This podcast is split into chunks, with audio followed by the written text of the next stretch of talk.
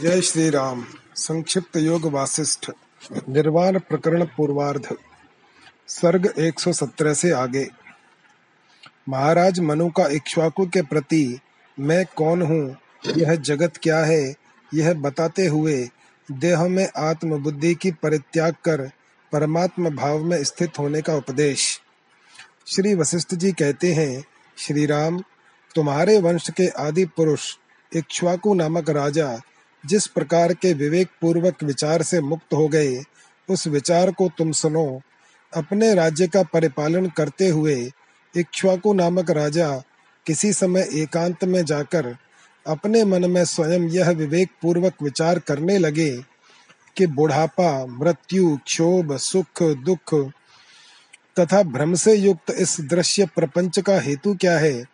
इस प्रकार विचार करते हुए भी वे जब जगत के कारण को न समझ सके, तब उन्होंने एक दिन ब्रह्मलोक से आए हुए सभा में बैठे तथा पूजित हुए अपने पिता प्रजापति मनु से पूछा, इक्ष्वाकु ने कहा, भगवान, आपकी दया ही आपसे पूछने के लिए मुझे प्रेरित कर रही है करुणा निधि यह सृष्टि कहाँ से आई है, इसका स्वरूप कैसा है, तथा कब किसने इसकी रचना की है, यह आप कहिए।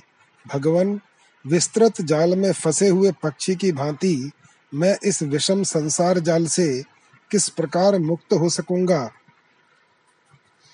मनु बोले, राजन, तुम्हारे अंदर सुंदर विकास युक्त विवेक का उदय हुआ है, तभी तुमने ये प्रश्न किया है। यह प्रश्न मिथ्या संसार जाल का उच्छेद करने वाला तथा सब प्रश्नों का सार है। महीपते, यह जो कुछ जगत दिखाई दे रहा है वस्तुतः कुछ भी नहीं है। यह आकाश में प्रतीत होने वाले गंधर्व नगर की भांति तथा मरुस्थल में प्रतीत होने वाले जल की भांति मिथ्या है। किंतु जो अविनाशी पर ब्रह्म है, वही सत और परमात्मा इत्यादि नामों से कहा जाता है। उस परमात्मा रूप दर्पण में यह दृश्य रूप जगत प्रतिबिंब की तरह प्रतीति मात्र है। इसलिए वस्तुतः संसार में न तो किसी का बंधन है और न मोक्ष है। केवल एकमात्र सब विकारों से शून्य ब्रह्म ही है। जैसे समुद्र में एक ही जल अनेक तरंगों के रूप में प्रतीत होता है, उसी तरह एक सच्चिदानंद रूप ब्रह्म ही जगत के अनेक रूपों में प्रतीत होता है। उस ब्रह्म के अतिरिक्त और कुछ नहीं है। इसलिए राजन, तुम बंध और मोक्ष से रहित होकर निर्भय पद रूप पर ब्रह्म परमात्मा को प्राप्त हो जाओ। अज्ञान की उपाधि से युक्त जीव कर्मानुसार सुख दुख भोगते हुए अनेक योनियों में भ्रमण करते रहते हैं, किंतु वास्तव में सुख दुख और मोह आदि विकार मन ही में होते हैं, आत्मा में नहीं। परमेश्वर न तो शास्त्रों के स्वाध्याय द्वारा और न गुरु के द्वारा ही दिखाई देता है। वह तो अपनी सत्वस्थ श्रद्धा युक्त पवित्र और स्थिर बुद्धि से अपने आप ही दिखाई देता है। इसलिए जैसे मार्ग में राग द्वेष रहित बुद्धि से पथिक देखे जाते हैं, वैसे ही अपनी राग द्वेष रहित बुद्धि से ही इन अपनी इंद्रिय आदि का अवलोकन करना चाहिए। अपनी बुद्धि से देहादि पदार्थ मात्र का दूर से ही त्याग कर अपने अंतकरण को शांतिमय बनाकर नित्य परमात्ममय हो जाओ। मैं ही देह हूँ। यह बुद्धि संसार में फंसाने वाली है। इसलिए मुमुक्षु पुरुषों को इस प्रकार की बुद्धि को कभी नहीं अपनाना चाहिए। मैं आकाश से भी सूक्ष्मतर सच्चिदानंद में हूँ। ऐसी जो नित्य अचला बुद्धि है, वह संसार बंधन से छुड़ाने वाली है। जैसे केयूर, कड़े, कुंडल आदि आभूषणों का आकार सुवर्ण ही है, वैसे ही माया के कार्य रूप जगत का आकार भी परमात्मा का संकल्प होने से परमात्मा ही है। अतः इस अनात्म देहादि दृश्य समूह को आत्मा न समझकर और अंतकरण को वासना रहित करके गूढ़ रूप परमात्मा में अनायास अचल स्थित रहो। जैरे, जैसे परिस्पंद के कारण एक ही जल, फेन, बुदबुद और लहर आदि नाना प्रकार के आकारों में दिखाई देता है, वैसे ही अपने संकल्प से यह सच्चिदानंद ब्रह्म ही नाना प्रकार के आकारों में प्रकट होता है। वत्स, तुम संकल्प रूपी कलंकों से रहित चित्त को परमात्मा में स्थापित करके कर्म करते हुए भी कर्तापन के अभिमान से रहित शांत और सुखपूर्वक ब्रह्म के स्वरूप में स्थित हुए राज्य पालन करो। जैसे चंद्र, सूर्य, अग्नि, तप्त लोह एवं रत्न आदि के प्रकाश, वृक्षों के पत्ते तथा झरनों के कण कल्पित हैं, वैसे ही इस ब्रह्म में जगत तथा बुद्धि आदि के भी कल्पित ही हैं, तथा वही ब्रह्म जगत रूप होकर अज्ञानियों के लिए दुख प्रद हो रहा है। अहो विश्व को मोह में डाल देने वाली यह माया कैसी विचित्र है, जिसके कारण संपूर्ण अंगों में भीतर और बाहर सब जगह व्याप्त परमात्मा को यह जीव नहीं देख सकता, इसलिए अहंकार से रहित निर्मल सात्विक अंतकरण से सभी पदार्थ निराकार, सच्चिदानंद ब्रह्म ही है, ऐसी भावना करें, यह रमणीय है और यह रमणीय नहीं है। इस प्रकार की भावना ही तुम्हारे दुख का कारण है। वह भावना, जब सर्वत्र सम दृष्टि रूपी अग्नि से जल जाती है, तब कहीं भी दुख का नामो निशान नहीं रह जाता। निर्वासना रूप अस्त्र से प्रिया प्रिय रूप विषमता को परम पुरुषार्थ के द्वारा तुम स्वयं ही काट डालो। राजन, तुम निर्वासना रूप अस्त्र से वासना रूप कर्म वन को काटकर सूक्ष्म से भी सूक्ष्मतर ब्रह्म भाव प्राप्त कर शोक रहित हो जाओ। पुत्र, तुम वस्तु के विवेक रूप विचार से युक्त होकर समस्त कल्पनाओं से रहित हो जाओ तथा समस्त विशाल भुवनों को परमात्मा के स्वरूप से परिपूर्ण समझो। तदनंतर जन्म मरण रूप रोग से रहित होकर पर ब्रह्म परमात्मा के आनंद का अनुभव करते हुए दीर्घ काल तक स्थिर रहो। और समता तथा शांति से युक्त होकर निर्भय चेतन ब्रह्म स्वरूप बन जाओ। सात भूमिकाओं का जीवन मुक्त महात्मा पुरुष के लक्षणों का एवं जीव को संसार में फंसाने वाली और संसार से उद्धार करने वाली भावनाओं का वर्णन करके मनु महाराज का ब्रह्मलोक में जाना। मनु महाराज ने कहा, राजन, सबसे पहले शास्त्र और संजरों की संगति से अपनी बुद्धि शुद्ध और तीक्ष्ण करनी चाहिए। वही योगी के योग की पहली भूमिका कही गई है। इसका नाम श्रवण भूमिका है। सच्चिदानंद ब्रह्म के स्वरूप का निरंतर चिंतन करना मनन नामक दूसरी भूमिका है। संसार के संग से रहित होकर परमात्मा के ध्यान में नित्य स्थित रहना निधिध्यासन नामक तीसरी भूमिका है, जिसमें वासना का अत्यंत अभाव है। वह ब्रह्म साक्षात्कार से अज्ञान आदि निखिल प्रपंच की निवृत्ति कराने वाली विलापनी नाम की चौथी भूमिका है। इस ब्रह्मवित पुरुष को संसार स्वप्नवत प्रतीत होता है।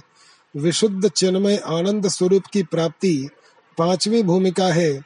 इस भूमिका में जीवन मुक्त पुरुष आधे सोए या जागे हुए पुरुष के सदृश रहता है। अर्ध सुप्त पुरुष को संसार की जैसी प्रतीति होती है। वैसी ही इस ब्रह्म विद्वर जीवन मुक्त पुरुष को होती है। छठी भूमिका में एक विज्ञानानंद घन परमात्मा की अनुभव रहता है। संसार का अनुभव ही नहीं रहता। जैसे सुषुप्ति अवस्था में मनुष्य को संसार की प्रतीत नहीं होती, वैसे ही इस ब्रह्म विद्वरियान योगी को जागृत अवस्था में भी संसार की प्रतीत नहीं होती। इसे स्वसंवेदन रूप शांति में तुरयावस्था कहते हैं, केवल विदेह मुक्ति रूप अवस्था ही सप्तम भूमिका है। यह अवस्था समता, स्वच्छता और सौम्यता रूप है। इस तुर्यातीत सप्तम भूमिका में स्थित योगी को ब्रह्म विद्वरिष्ठ कहते हैं। इसमें गाढ़ सुषुप्ति की तरह संसार का अत्यंत अभाव हो जाता है। छठी भूमिका में स्थित योगी को तो दूसरे के द्वारा जगाए जाने पर प्रबोध होता है। किंतु सातवीं भूमिका में स्थित योगी मुर्दे की भांति दूसरे के द्वारा जगाए जाने पर भी नहीं जागता।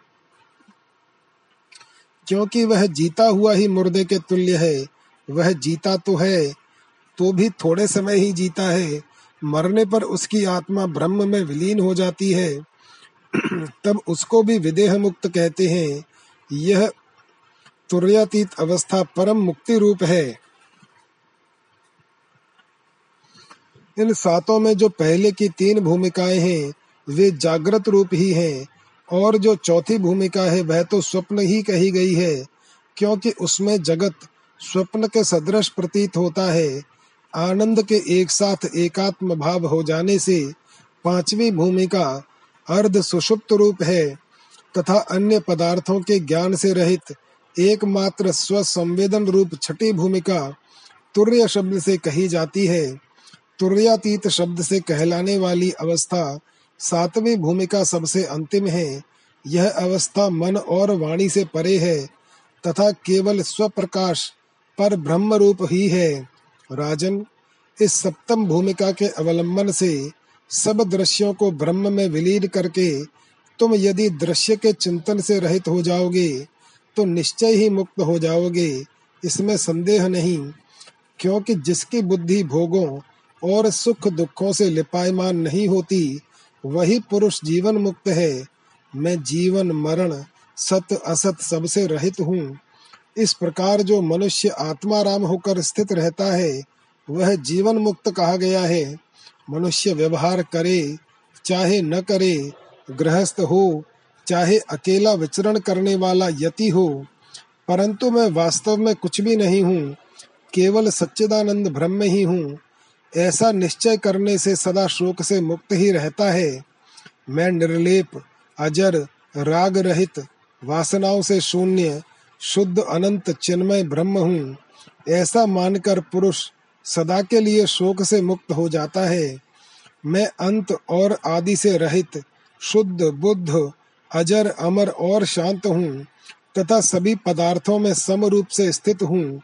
ऐसा मानकर पुरुष सदा के लिए शोक से परे हो जाता है, क्षीण वासना से युक्त हो या सर्वथा वासना से रहित होकर जो पुरुष जिस अर्थ का सेवन करता है, वह अर्थ उस पुरुष के लिए न सुखजनक होता है और न दुखजनक ही होता है। अनघ, वासना रहित बुद्धि से जो कर्म किया जाता है, वह कर्म जले हुए बीज के सदृश रहता है, वह फिर अंकुर उत्पन्न नहीं करता। अर्थात भावी जन्म को देने वाला नहीं होता। देह इंद्रिय आदि जो भिन्न भिन्न कारण हैं, उन्हीं के द्वारा कर्म किए जाते हैं। ऐसी स्थिति में जीवात्मा करता नहीं है, इसलिए भोक्ता भी नहीं है। यह परमात्मा विषयक ज्ञान की वृत्ति, यदि भीतर एक बार उत्पन्न हो जाए तो उर्वरा भूमि में बोए गए धान के सदृश अनिवार्य रूप से दिन पर दिन बढ़ती ही जाती है। राजन व्यस्ति चेतन को जब तक विषय भोग की अभिलाषा बनी रहती है, तभी तक उसकी जीव संज्ञा है। यह अभिलाषा भी अज्ञान के कारण ही है। जब यथार्थ ज्ञान से विषय भोग की अभिलाषा नष्ट हो जाती है, तब यह व्यष्टि चेतन, जीवत्व रहित और निर्विकार होकर ब्रह्म स्वरूप हो जाता है। राजन, कर्मानुसार ऊपर के लोक से नीचे के लोक में तथा नीचे के लोक से ऊपर के लोक में दीर्घ काल तक आवागमन करते हुए तुम संसार रूपी अरहट की चिंता रूपी रज्जु में घड़े के सदृश मत बनो। ये पुत्र कलत्र आदि मेरे हैं और मैं इन पुत्र कलत्र आदि का हूँ। इस प्रकार के व्यवहार रूपी दृढ़ भ्रम का जो शठ मोह से सेवन करते हैं, वे नीची से भी नीची योनि को प्राप्त होते हैं।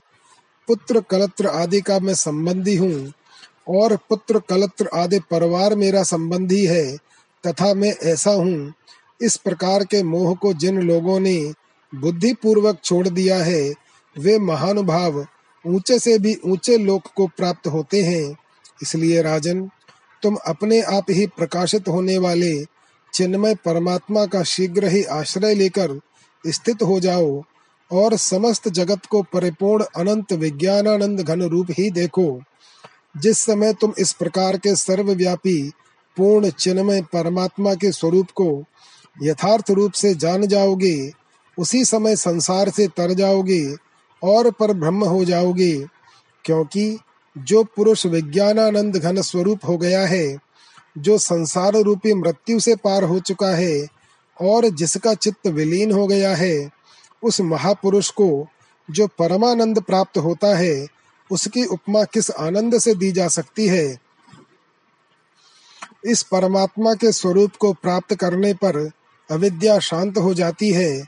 फिर उसके लिए ब्रह्म की प्राप्ति के सिवा मोक्ष नाम का न कोई देश है, न कोई काल है और न कोई स्थिति ही है।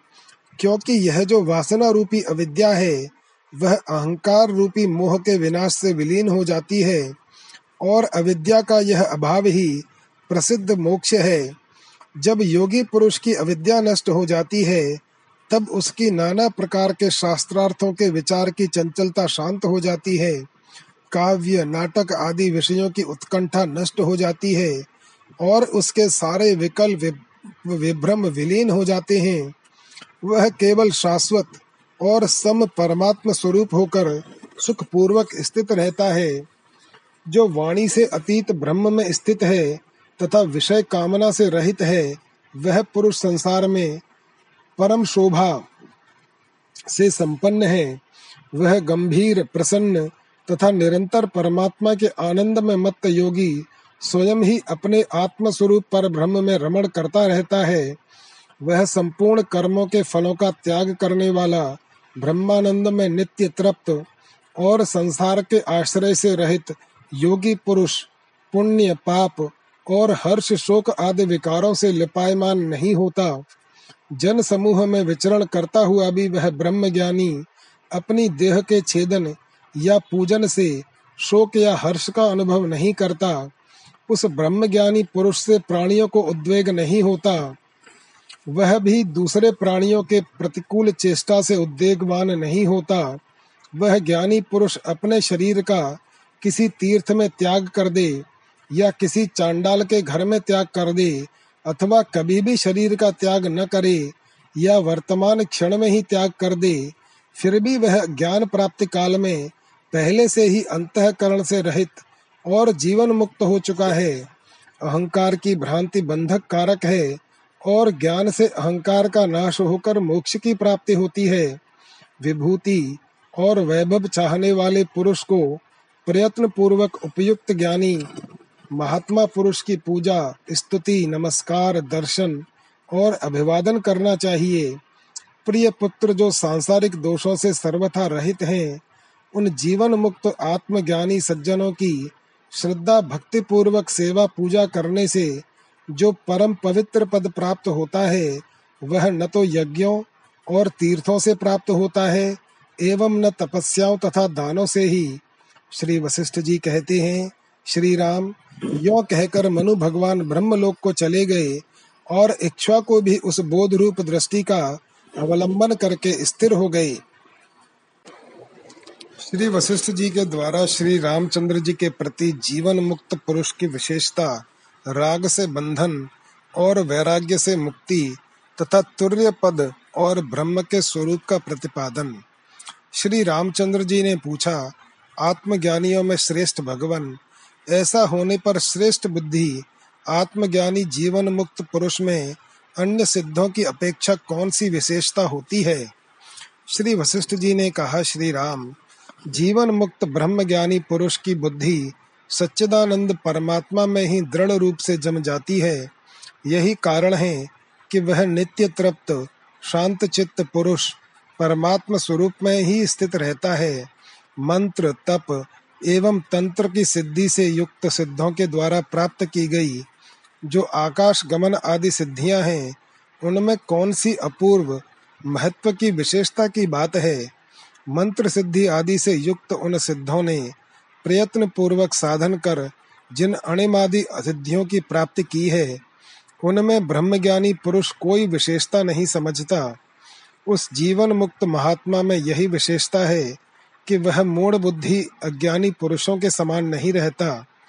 उस महाबुद्धि का मन सभी वस्तुओं में आसक्ति के परित्याग के कारण राग रहित तथा निर्मल ही बना रहता है और वह कभी भी विषय भोगों में नहीं फंसता है।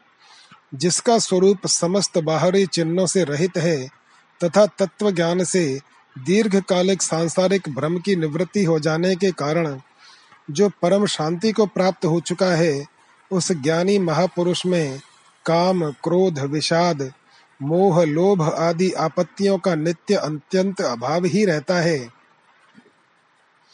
प्रिय श्री राम महासर्ग के आरंभ में प्राणी उस परमात्मा से निकलकर अपने अपने कर्मों के अनुसार अनेक प्रकार के जन्मों का अनुभव करते हैं। परमात्मा से निकलने के बाद उन जीवों के अपने अपने जो कर्म हैं, वे ही सुख और दुख के कारण होते हैं। तथा अपनी अपनी समझ के अनुसार उत्पन्न हुआ जो संकल्प है, वही शुभ शुभ अशुभ कर्मों का कारण होता है। निष्पाप श्री राम ये इंद्रियाँ जिस जिस विषय की ओर निरंतर दौड़ती हैं उस उस विषय में पुरुष राग के द्वारा बंध जाता है। इसलिए उन विषयों में राग न करने वाला पुरुष ही मुक्त होता है। अतएव तृण से लेकर देवादि शरीर तक के जितने स्थावर जंगम रूप विनाशशील पदार्थ हैं। उनमें तुमको रुचि नहीं करनी चाहिए। तुम जो कुछ करते हो, जो कुछ खाते हो, जो कुछ हवन करते हो, और जो कुछ दान करते हो, उन सब क्रियाओं में तुम वास्तव में न करता हो और न भोगता हो, क्योंकि तुम उन सबसे मुक्त और शांत स्वरूप हो। जो महात्मा पुरुष हैं, वे न तो अतीत के विषय में शोक करते हैं, और न भविष्य के विषय में चिंता ही करते हैं। वे तो वर्तमान काल में जो कुछ न्याय युक्त कर्म प्राप्त हो जाता है, उसी का उचित रूप में संपादन करते हैं। श्री राम तृष्णा, मोह, मद आदि जितने त्याज्य भाव हैं, वे सब मन में ही स्थित रहते हैं। इसलिए बुद्धिमान पुरुष को अपने विवेक विचार युक्त मन के द्वारा ही मन सहित उनका विनाश कर देना चाहिए, क्योंकि जैसे अति तीक्ष्ण लोहे से लोहा काटा जाता है वैसे ही सब भ्रमों की शांति के लिए अति तीक्ष्ण विवेक विचार युक्त मन से दोष सहित मन काटा जाता है। श्री रामचंद्र जी ने कहा, मुनि नायक, जागृत स्वप्न और सुषुप्ति इन तीनों अवस्थाओं में व्यापक और अलक्षित जो तुर्य रूप है, उसका विशेष रूप से विवेचन करते हुए बतलाइए। श्री वशिष्ठ जी बोले, श्री राम, जो असक्त, सम और स्वच्छ स्वरूप स्थित है, वही तुर्य है, जिसमें जीवन मुक्त पुरुषों की स्थिति है, जो स्वच्छ, समरूप और शांत है, तथा जो व्यवहार काल में साक्षी रूप है, वही तुर्यावस्था कही जाती है। संकल्पों का अभाव रहने के कारण यह अवस्था न जागृत है, न स्वप्न है, और अज्ञान का अभाव होने से यह न सुषुप्त ही है। अर्थात यह इन तीनों अवस्थाओं से अतीत है। ज्ञान के द्वारा सामने दिखाई देने वाले इस जगत की जो निवृत्ति है, परमात्मा में स्थित एवं भली भांति प्रबुद्ध हुए ज्ञानी पुरुषों की, उसी अवस्था को तुर्य पद कहते हैं। अहंकार का त्याग होने पर और चित्त के विलीन हो जाने पर जब समता की उत्पत्ति हो जाती है, तब उसे तुर्यावस्था कहते हैं। श्री राम इसके अनंतर अब तुम्हें मैं एक दृष्टांत बतला रहा हूँ, उसे सुनो।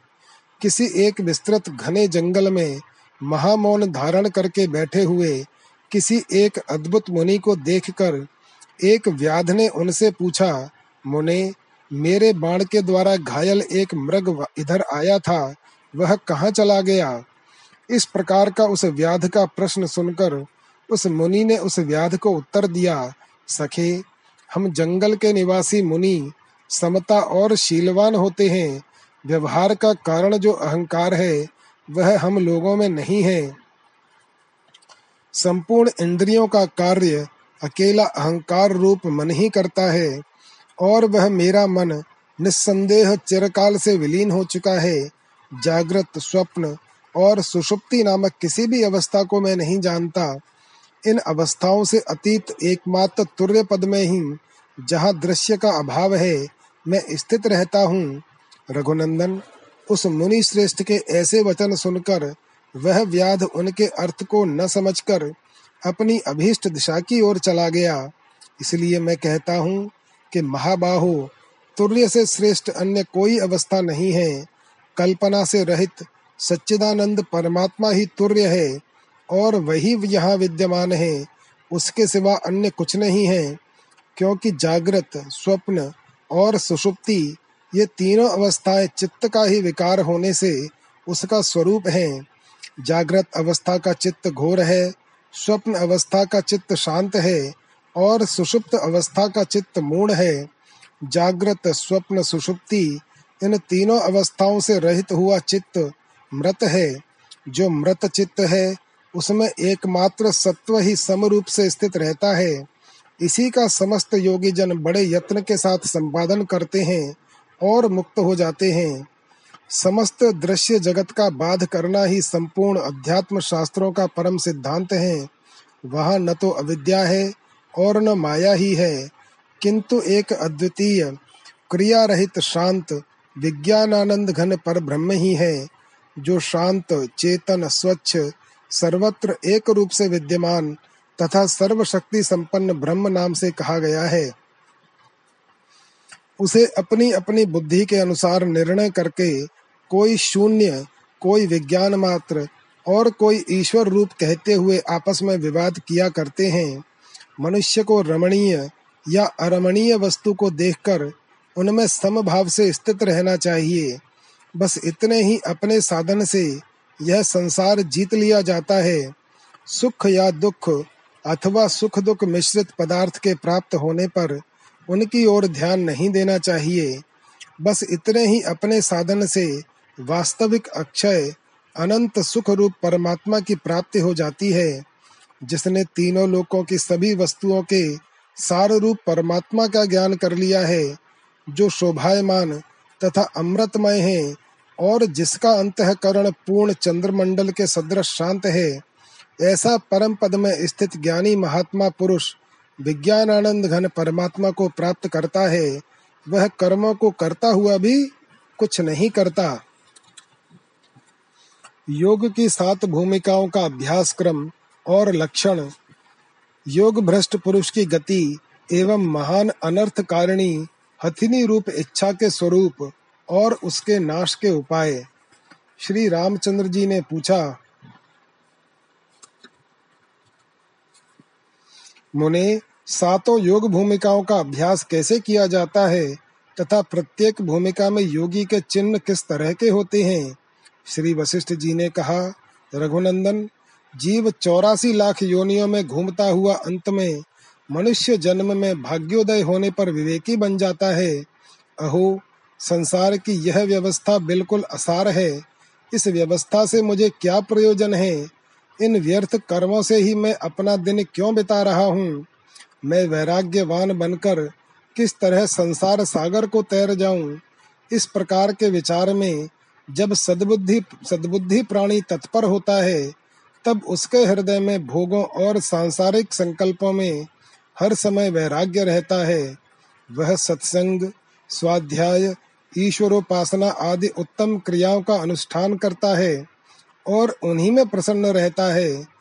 तुच्छ व्यर्थ चेष्टाओं में उसे निरंतर वैराग्य रहता है। वह दूसरों के दोषों को प्रकट नहीं करता और स्वयं यज्ञ, दान, तप, सेवा, पूजा आदि पुण्य कर्मों का ही सेवन करता है। वह किसी के भी मन में उद्वेग न पहुँचाने वाले शास्त्र विहित विनय युक्त कर्मों का आचरण करता है। शास्त्र विपरीत कर्म से सदा डरता रहता है और सांसारिक विषय भोगों की कभी अभिलाषा नहीं करता। वह स्नेह और प्रणय से पूर्ण, कोमल, सत्य, प्रिय और हितकारक तथा देश कालोचित वचन बोलता है। वह मन, कर्म एवं वाणी से सत्पुरुषों का संग और सेवा करता है, जिस किसी जगह से ज्ञानदायक शास्त्रों को प्राप्त करके उनका विवेक विचार पूर्वक स्वाध्याय करता है। संसार सागर को तैर जाने के लिए इस प्रकार के विचार से संपन्न पुरुष प्रथम शुभेच्छा नामक भूमिका को प्राप्त होता है। इसमें उसे आत्मोद्धार के सिवा और कोई भी इच्छा नहीं रह जाती। इसी को श्रवण भूमिका भी कहते हैं। इसके बाद अधिकार की प्राप्ति होने पर वह विचार नामक दूसरी योग भूमिका में प्रवेश करता है।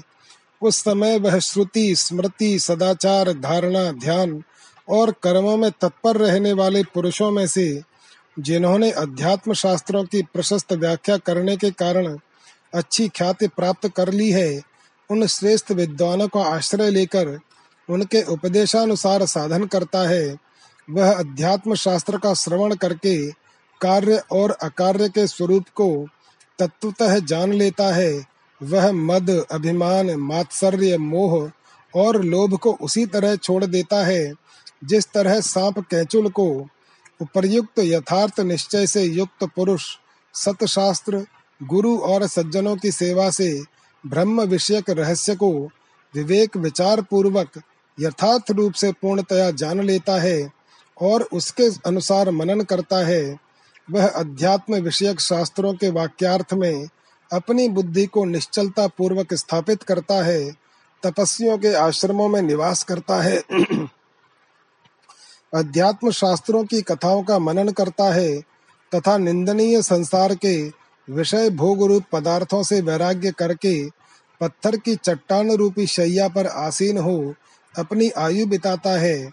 अध्यात्म विषयक सत शास्त्रों के अध्ययन मनन रूप अभ्यास से तथा निष्काम पुण्य कर्मों के अनुष्ठान से उस पुरुष को अध्यात्म विषयक यथार्थ दृष्टि प्राप्त हो जाती है। इस भूमिका का नाम विचारणा है। इसी को मनन भी कहते हैं। तीसरी भूमिका में पहुंचकर विवेकी पुरुष दो प्रकार के असंग का अनुभव करता है। श्री राम तुम उसके इस भेद को सुनो। यह असंग दो तरह का है। एक सामान्य और दूसरा श्रेष्ठ, विशेष। मैं न करता हूँ और न भोगता ही। मैं सांसारिक कर्मों के लिए बाध्य नहीं हूँ और न दूसरों के लिए बाधक हूँ। इस प्रकार के निश्चय से विषय भोगों की आसक्ति से रहित होना ही सामान्य असंग है। सुख या दुख की प्राप्ति पूर्व कर्म के अनुसार निश्चित और ईश्वर के अधीन है, अर्थात ईश्वर के विधान के अनुसार होती है। इसमें मेरा कर्तृत्व कैसा? ये विस्तृत विषय भोग अंत में संताप देने वाले होने के कारण महारोग हैं, तथा ये सांसारिक सारी संपत्तियाँ परम आपत्तियाँ हैं। संयोग का अंत में वियोग निश्चित है, और ये मन के सारे विकार बुद्धि की व्याधियाँ हैं। सब पदार्थों को ग्रास बनाने के लिए काल सदा तैयार रहता है। इस तरह अध्यात्म विषयक वचनों के अर्थ में संलग्न चित्त वाले पुरुष की संपूर्ण पदार्थों में जो आंतरिक मिथ्यात्व की भावना है, वह भी सामान्य असंग कहलाता है।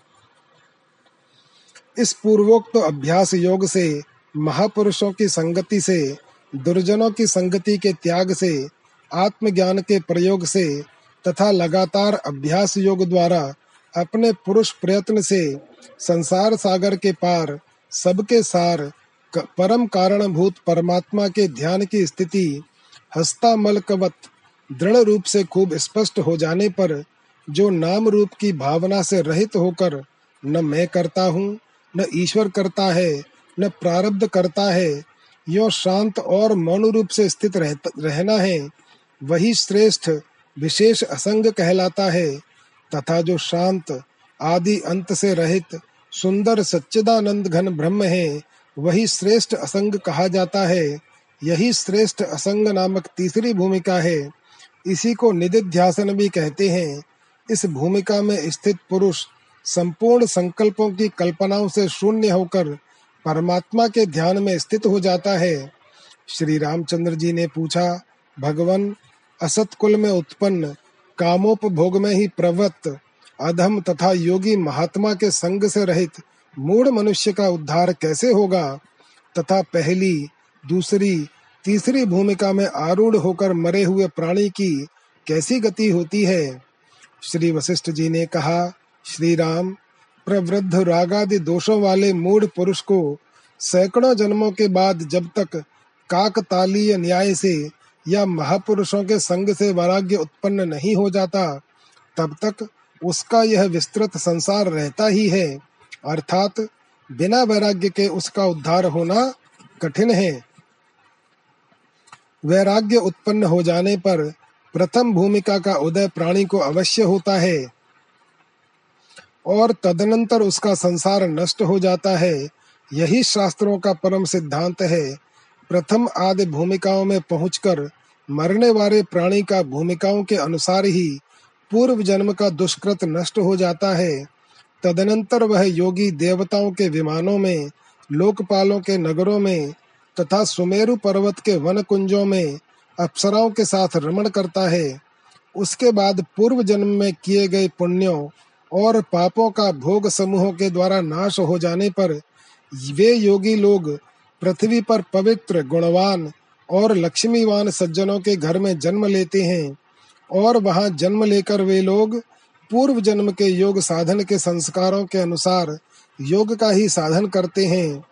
वहाँ पर पूर्व जन्म में की गई भावनाओं से अभ्यस्त हुए योग भूमिकाओं के क्रम का स्मरण करके वे बुद्धिमान लोग आगे की भूमिका क्रम का भली भांति अभ्यास करने लग जाते हैं। श्री राम ये पूर्वोक्त तीनों भूमिकाएँ जागृत कही गई हैं, क्योंकि उन भूमिकाओं में यथावत भेद बुद्धि रहने से यह संपूर्ण दृश्य समूह उस जागृत काल की तरह ही दिखाई पड़ता है। इन तीनों भूमिकाओं में योग युक्त पुरुषों में केवल आर्यता का उदय होता है, जिसे देखकर मूर्ण बुद्धि पुरुषों को भी मुक्त होने की अभिलाषा उत्पन्न हो जाती है। जो मनुष्य शास्त्र विहित कर्तव्य कर्मों का भली भांति संपादन करता है तथा शास्त्र निषिद्ध कर्मों को सर्वथा नहीं करता, एवं सदाचार में स्थित रहता है, वह आर्य कहा गया है। श्रेष्ठ पुरुषों के द्वारा आचरित, शास्त्रोक्त तथा मन को प्रिय और हितकर यथोचित व्यवहारों को जो ग्रहण करता है, वह आर्य कहा गया है। योगी की वही आर्यता प्रथम भूमिका में अंकुरित, द्वितीय भूमिका में विवेक के द्वारा विकसित तथा तृतीय भूमिका में संसार के असंग और परमात्मा के ध्यान रूप फल से फलित होती है। इस तीसरी भूमिका आर्यता की प्राप्ति के बीच में ही मृत्यु को प्राप्त हुआ योगी पुरुष शुभ संकल्प युक्त भोगों का चिरकाल तक उपभोग कर पुनः योगी ही होता है। क्रमशः तीनों भूमिकाओं का अभ्यास करने से अज्ञान के नष्ट हो जाने पर वास्तविक ज्ञान का उदय होने के बाद जब चित्त पूर्ण चंद्रोदय के सदृश हो जाता है, तब चौथी भूमिका में पहुँचे हुए युक्त चित्त योगी लोग संपूर्ण जगत में विभाग से तथा आदि और अंत से रहित समभाव से परिपूर्ण सच्चिदानंद ब्रह्म का ही अनुभव करते हैं। द्वैत के सर्वथा शांत हो जाने पर जब अद्वैत ही अचल रह जाता है, तब चौथी भूमिका में गए हुए योगी लोग समस्त संसार को स्वप्न के समान अनुभव करते हैं। इसलिए पूर्वोक्त तीन भूमिकाओं को तो जागृत कहते हैं और चौथी भूमिका को स्वप्न कहते हैं।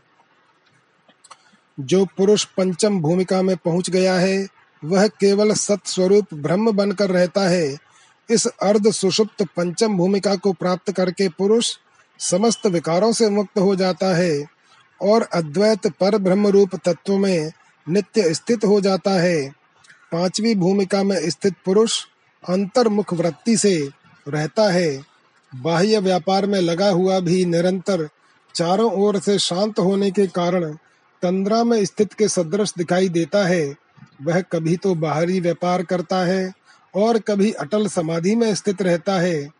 इस भूमिका में वासना शून्य होकर अभ्यास करता हुआ पुरुष क्रमशः तुर्या नाम की छठी भूमिका में चला जाता है। उस भूमिका में निर्विकल्प होने के कारण योगी द्वैत और अद्वैत की भावना से रहित हो जाता है।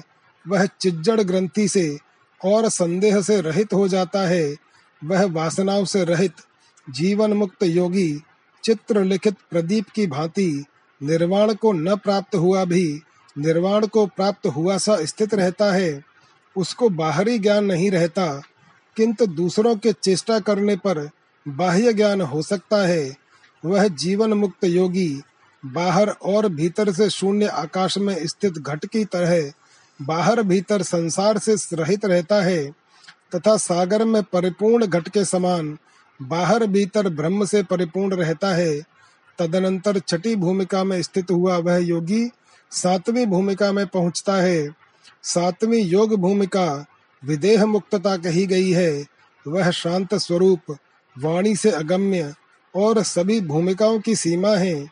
शैव उसे शिव कहते हैं, वेदांती उसे ब्रह्म कहते हैं और सांख्यवादी उसे प्रकृति और पुरुष का यथार्थ ज्ञान कहते हैं।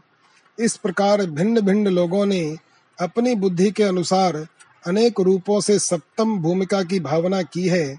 यद्यपि यह भूमिका सर्वथा उपदेश योग्य नहीं है, तथापि किसी तरह इसका उपदेश किया ही जाता है।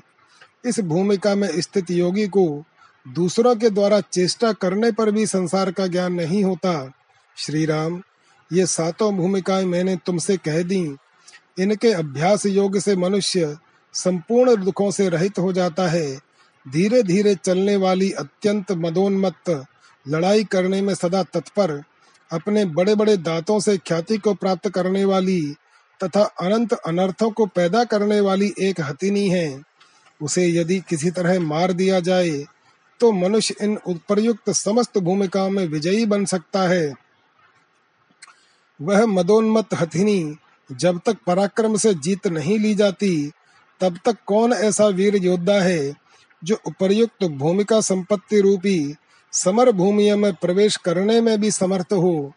श्री राम जी ने पूछा, भगवान, वह प्रमत्त हथिनी कौन है? वे समर भूमिया कौन है? वह कैसे मारी जाती है?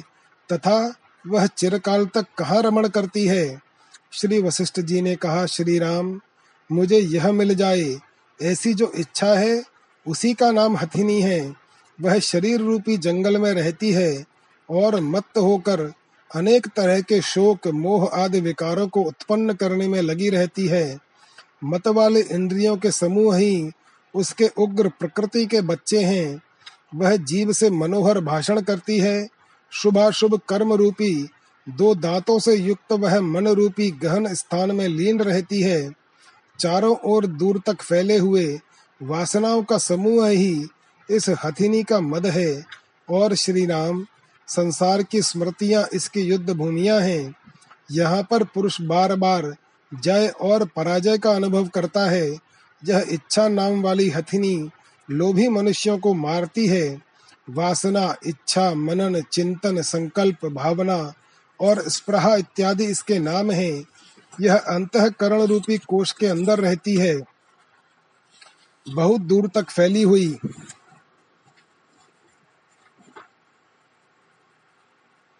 तथा सब पदार्थों में निवास करने वाली इस इच्छा रूपी हथिनी पर अवहेलना पूर्वक धैर्य नामक सर्वश्रेष्ठ अस्त्र से प्रहार करके सब प्रकार से विजय प्राप्त कर लेनी चाहिए। यह वस्तु मुझे किस, इस प्रकार प्राप्त हो जाए? यह इच्छा जब तक अंतकरण के भीतर प्रकट रहती है, तभी तक यह महाभयंकर, कुत्सित संसार रूपी महाविष से उत्पन्न विसूचिका रूपी महाबानी बनी रहती है। यह मुझे मिल जाए, यह जो संकल्प रूप इच्छा है, बस यही संसार है, तथा इसका शांत हो जाना ही मोक्ष है, यही ज्ञान का सार है। इच्छा रहित विशुद्ध अंतकरण में महापुरुषों के पवित्र और सात्विक प्रसन्नता पैदा करने वाले हितमय उपदेश दर्पण में तेल बिंदु की भांति जम जाते हैं, एकमात्र विषयों के स्मरण का परित्याग कर देने से इच्छा रूपी संसार का अंकुर उत्पन्न नहीं होता विष के तुल्य अनेक पदार्थ प्रकार का अनर्थ पैदा करने वाली इस इच्छा को तनिक सी बढ़ते ही विषयों के विस्मरण रूप शस्त्र से काट डालना चाहिए। इच्छा से युक्त जीवात्मा दीनता को कभी भी नहीं छोड़ सकता। सुंदर असंवेदन में, यानी उत्तम रूप से विषयों का स्मरण न होने में श्रेष्ठ प्रयत्न यही है कि चित्त अपने अंदर संकल्पों से रहित होकर मृतक की तरह स्थित रहे। यह मुझे मिल जाए, इस तीव्र इच्छा को ही उत्तम पुरुष संकल्प कहते हैं, और जो संसार के पदार्थों की भावना से रहित होना है, उसी को संकल्प का त्याग कहते हैं। श्री राम संकल्प को ही तुम स्मरण समझो, और विस्मरण, यानी संकल्प के अभाव को विद्वान लोग कल्याण रूप समझते हैं। संकल्प में पहले के अनुभव किए हुए पदार्थों की तथा भविष्य में होने वाले पदार्थों की भी भावना की जाती है।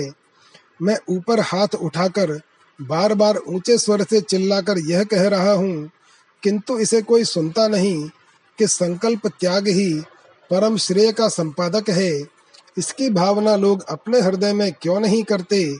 श्री राम संपूर्ण इंद्रियों और मन के व्यापारों से रहित तथा ध्यान समाधि में लीन बैठा हुआ पुरुष उस परम पद को प्राप्त करता है।